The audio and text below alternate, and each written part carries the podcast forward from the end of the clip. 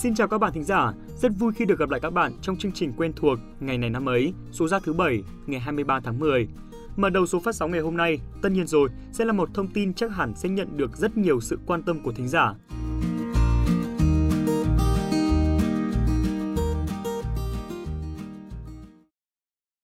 Các bạn thân mến, mới đây nền y học thế giới đã có một uh, bước phát triển vượt trội khi lần đầu tiên một quả thận lợn đã được cấy ghép vào cơ thể người mà không gây phản ứng đào thải của người tiếp nhận. Đây là một tiến bộ lớn mở ra viễn cảnh giảm bớt sự thiếu hụt nghiêm trọng của nội tạng người để cấy ghép. Các ghép thận thử nghiệm đã được thực hiện tại bệnh viện en y u Langone ở thành phố New York. Các bác sĩ đã sử dụng một con lợn có gen đã bị thay đổi để các mô của nó không còn chứa một loại uh, phân tử có thể kích hoạt sự đào thải ngay lập tức ở người tiếp nhận. Được biết, người tiếp nhận là một bệnh nhân bị chết não, có dấu hiệu rối loạn chức năng thận. Tiến sĩ Robert Montgomery, trưởng nhóm nghiên cứu, cho biết kết quả kiểm tra chức năng của quả thận được cấy ghép là khá bình thường. Ông nói, quả thận đã tạo ra lượng nước tiểu như mong đợi. Mức creatinine bất thường của người nhận, một chỉ số cho thấy chức năng thận kém, đã trở lại bình thường sau khi cấy ghép. Mặc dù đã được cấy ghép thành công, nhưng các nhà khoa học vẫn còn cần phải đối mặt với nhiều thách thức trước khi phương pháp này có thể được sử dụng đại trà. Cuộc phẫu thuật được thực hiện trên một bệnh nhân bị chết não và chỉ kéo dài năm mươi tư giờ. Do đó, các bác sĩ chưa đánh giá được hết tác động lâu dài của việc cấy ghép nội tạng động vật lên cơ thể người.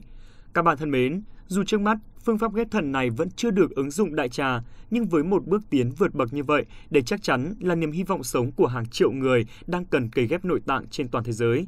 Cảm ơn các bạn đã nghe phần thông tin mở đầu. Bây giờ, hãy cùng đến với phần nội dung tiếp theo của chương trình ngày hôm nay.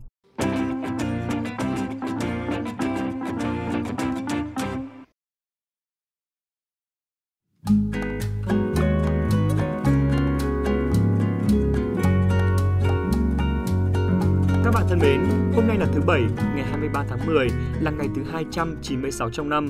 Một tuần làm việc nữa lại trôi qua rồi. Xin được chúc các bạn sẽ có một ngày nghỉ cuối tuần thật thư giãn sau một tuần làm việc đầy căng thẳng. Ngoài ra cũng xin được uh, gửi những lời chúc tốt đẹp nhất đến các bạn thính giả có sinh nhật trong ngày hôm nay nhé. Các bạn thân mến, trong cuộc sống này, im lặng và mỉm cười là hai vũ khí cực kỳ lợi hại.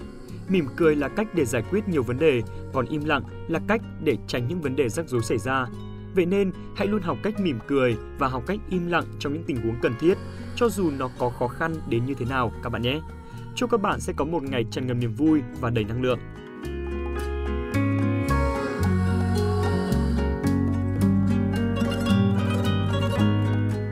Tiếp theo chương trình, như thường lệ, hãy cùng chúng mình chiêm nghiệm một câu danh ngôn.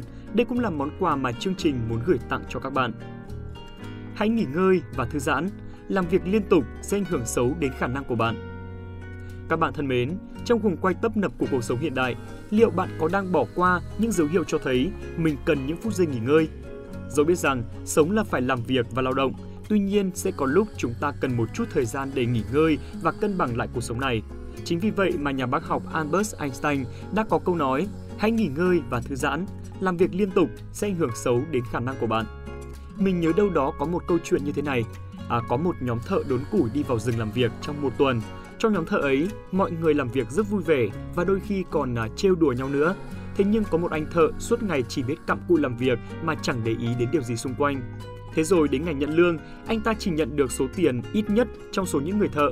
Điều này khiến anh ta và cả những người đồng nghiệp vô cùng bất ngờ vì anh ta luôn là người chăm chỉ nhất. Sau đó thì ông chủ có hỏi anh ta một câu là: anh làm việc chăm chỉ, nhưng anh có dành thời gian để mài lưỡi rìu của mình không? Câu hỏi làm anh thợ rất bất ngờ và tất nhiên là anh ta không làm việc đó. Vâng, và đó chính là vấn đề của anh ta. Anh ta luôn làm việc chăm chỉ nhưng lại không biết khi nào nên dừng lại để mài sắc lưỡi rìu của mình. Các bạn ạ, ai cũng có công việc khác nhau, ai cũng bận rộn và áp lực với công việc hàng ngày. Nhưng mà chúng ta đừng bao giờ để lâm vào tình trạng quá tải. Nếu như lúc nào cảm thấy áp lực, hãy gập cái máy tính lại, vào nhà vệ sinh, rửa mặt mũi cho tỉnh táo. Sau đó thư giãn một chút rồi mới quay trở lại làm việc. Hoặc nếu chúng ta thực sự áp lực trong công việc thì hãy mạnh dạn xin cho mình được nghỉ phép một vài hôm, thậm chí là nghỉ không lương cũng được. Sau đó chúng ta sẽ reset lại bản thân, sắp xếp lại chế độ sinh hoạt, ăn uống và làm việc để cho tinh thần được thực sự ở một trạng thái khỏe mạnh nhất. Chỉ khi tinh thần chúng ta được thoải mái, mọi công việc mới hoàn thành một cách tốt nhất. Hãy luôn trân trọng bản thân mình các bạn nhé!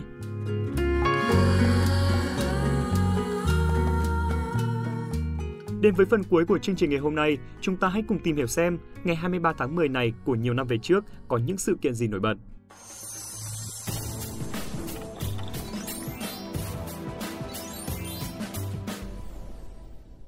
Xin chào các bạn thính giả thân mến của chuyên mục Ngày này năm ấy. Mình là Quốc Đạt, người sẽ đồng hành cùng các bạn trong chương trình ngày hôm nay, ngày hai mươi ba tháng mười, tức ngày thứ hai trăm chín mươi sáu trong năm. Ơ, cứ băng băng như có mỗi mình Quốc Đạt là người đồng hành với các bạn thính giả ấy sao ấy nhở? Các bạn thính giả cũng đừng quên Khánh Hà nữa nhá. Một người bạn đồng hành hay là một người em xê tận tâm hết mình để các bạn. Rồi, được rồi, có ai lấy mất của Khánh Hà tình cảm từ các bạn thính giả đâu mà sợ cơ chứ. Ừ, ai bảo vừa rồi mới vào chương trình ấy, Đạt cứ thao thao bất tuyệt như là muốn nuốt hết cả lời nói của Khánh Hà luôn ấy. Các bạn thính giả nhở? Ừ, thế thì cho Đạt xin lỗi, mà Đạt nghĩ thay vì mất thời gian ngồi tranh luận như thế này ấy, thì cả hai nên cùng nhau đưa tới các bạn thính giả những sự kiện đáng chú ý trong ngày hôm nay đi thôi hả? Ừ, chỉ được cái đánh chống lảng là nhanh. Nhưng mà thôi được rồi, nghe cô Đạt nói thì cũng có lý. Thế nên là ngay bây giờ đây thì chương trình Ngày này năm ấy xin được bắt đầu. Trường Quốc Học Huế được thành lập theo sắc dụ của vua Thành Thái ngày hai mươi ba tháng mười năm một nghìn tám trăm chín mươi sáu, là trường trung học đầu tiên của cả nước. Từ ngôi trường này đã ươm mầm và sản sinh nhiều nhân tài, trí sĩ yêu nước, nhà hoạt động chính trị lỗi lạc, nhà văn hóa lớn, nhà quân sự lừng danh, nhà giáo dục, khoa học nổi tiếng, điển hình như Chủ tịch Hồ Chí Minh, Tổng bí thư Trần Phú, Hà Huy Tập, Thủ tướng Phạm Văn Đồng, Đại tướng Võ Nguyên Giáp, nhà thơ Tố Hữu, giáo sư Tạ Quang Bửu, Tôn Thất Tùng, Đặng Thái Mai, Đặng Văn Ngữ, Nguyễn Lân, Nguyễn Khánh Toàn, nhà thơ Huy Cận, Xuân Diệu, nhạc sĩ Trần Hoàn, danh họa Điềm Phùng Thị. Hiện, Trường Quốc Học Huế là một trong ba trường trung học phổ thông chất lượng cao của cả nước. Thông tin vừa rồi thì cũng chính là thông tin duy nhất tại Việt Nam. Tiếp theo chương trình thì mời các bạn đến với thông tin trên thế giới. Thưa quý vị thính giả, để có được vị thế như ngày nay trên thế giới, đất nước Nhật Bản đã trải qua biết bao công cuộc hiện đại hóa và duy tân triệt để, mà nổi tiếng nhất trong số đó phải kể tới thời đại Minh Trị, một thời kỳ kéo dài bốn mươi lăm năm dưới triều Thiên Hoàng Minh Trị, bắt đầu từ ngày hai mươi ba tháng mười năm một nghìn tám trăm sáu mươi tám đến ba mươi tháng bảy năm một nghìn chín trăm mười hai, đã góp phần thay đổi hoàn toàn diện mạo của xứ sở Phù Tang. Trong thời kỳ đó, các nước tư bản phương Tây như Mỹ, Nga, Anh hay là Pháp ngày càng tăng cường can thiệp vào Nhật Bản, đòi mở cửa để lấy cớ xâm chiếm đất nước này. Trước tình thế đó, Nhật Bản cần có sự lựa chọn, hoặc tiếp tục duy trì chế độ phong kiến mục nát để trở thành miếng mồi cho thực dân phương Tây, hoặc canh tân để phát triển đất nước. Tháng một năm một nghìn tám trăm sáu mươi tám, sau khi lên ngôi, Thiên Hoàng Minh Trị đã thực hiện một loạt cải cách tiến bộ nhằm đưa Nhật Bản thoát khỏi tình trạng phong kiến lạc hậu. Đó là cuộc duy tân Minh Trị, được tiến hành trên nhiều lĩnh vực: kinh tế chính trị, xã hội văn hóa, giáo dục và quân sự. Về kinh tế, chính phủ đã thi hành nhiều cải cách như là thống nhất tiền tệ, xóa bỏ sự độc quyền ruộng đất của giai cấp phong kiến, tăng cường phát triển kinh tế tư bản chủ nghĩa ở nông thôn, xây dựng cơ sở hạ tầng, đường xá, cầu cống để phục vụ cho giao thông và liên lạc.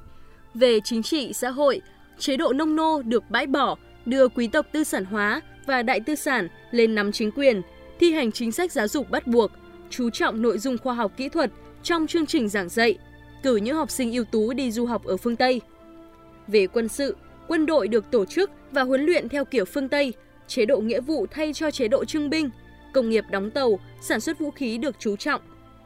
Nhờ những thành tựu đó, đến cuối thế kỷ mười chín, đầu thế kỷ hai mươi, Nhật Bản thoát khỏi nguy cơ trở thành thuộc địa, phát triển thành một nước tư bản công nghiệp. Sau đây thì xin mời các bạn cùng chuyển sang thông tin tiếp theo, một thông tin về môn thể thao vua. Ngày hôm nay hai mươi ba tháng mười là ngày sinh của Edson Arantes do Nascimento, hay còn được biết đến nhiều với biệt danh Pelé, là một cựu cầu thủ bóng đá nổi tiếng người Brazil. Ông được xem là cầu thủ bóng đá xuất sắc nhất mọi thời đại và được gọi với cái tên vua bóng đá. Pelé sinh năm một nghìn chín trăm bốn mươi tại Três Corações, Brazil. Được phát hiện từ khi còn rất trẻ, Pelé bắt đầu chơi cho câu lạc bộ Santos khi mới mười lăm tuổi, ở đội tuyển quốc gia khi mười sáu tuổi và lần đầu đoạt World Cup khi mới mười bảy tuổi. Dù có nhiều lời mời từ các câu lạc bộ của châu Âu, Pelé vẫn rất trung thành với câu lạc bộ của mình và đã chơi cho câu lạc bộ này trong suốt hai thập kỷ cho đến năm một nghìn chín trăm bảy mươi lăm. Kể từ khi nghỉ hưu vào năm một nghìn chín trăm bảy mươi bảy, Pelé đã là một đại sứ toàn cầu về bóng đá và đã có nhiều hoạt động và thương mại liên doanh. Năm hai nghìn không trăm mười, ông được bổ nhiệm làm chủ tịch danh dự của đội bóng New York Cosmos.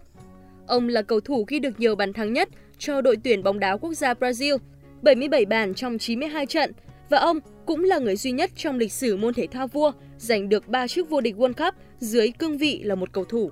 Vào năm một nghìn chín trăm chín mươi chín, ông được I O C bầu chọn là vận động viên của thế kỷ và được tạp chí Time đưa vào danh sách một trăm người có ảnh hưởng lớn nhất trên thế giới.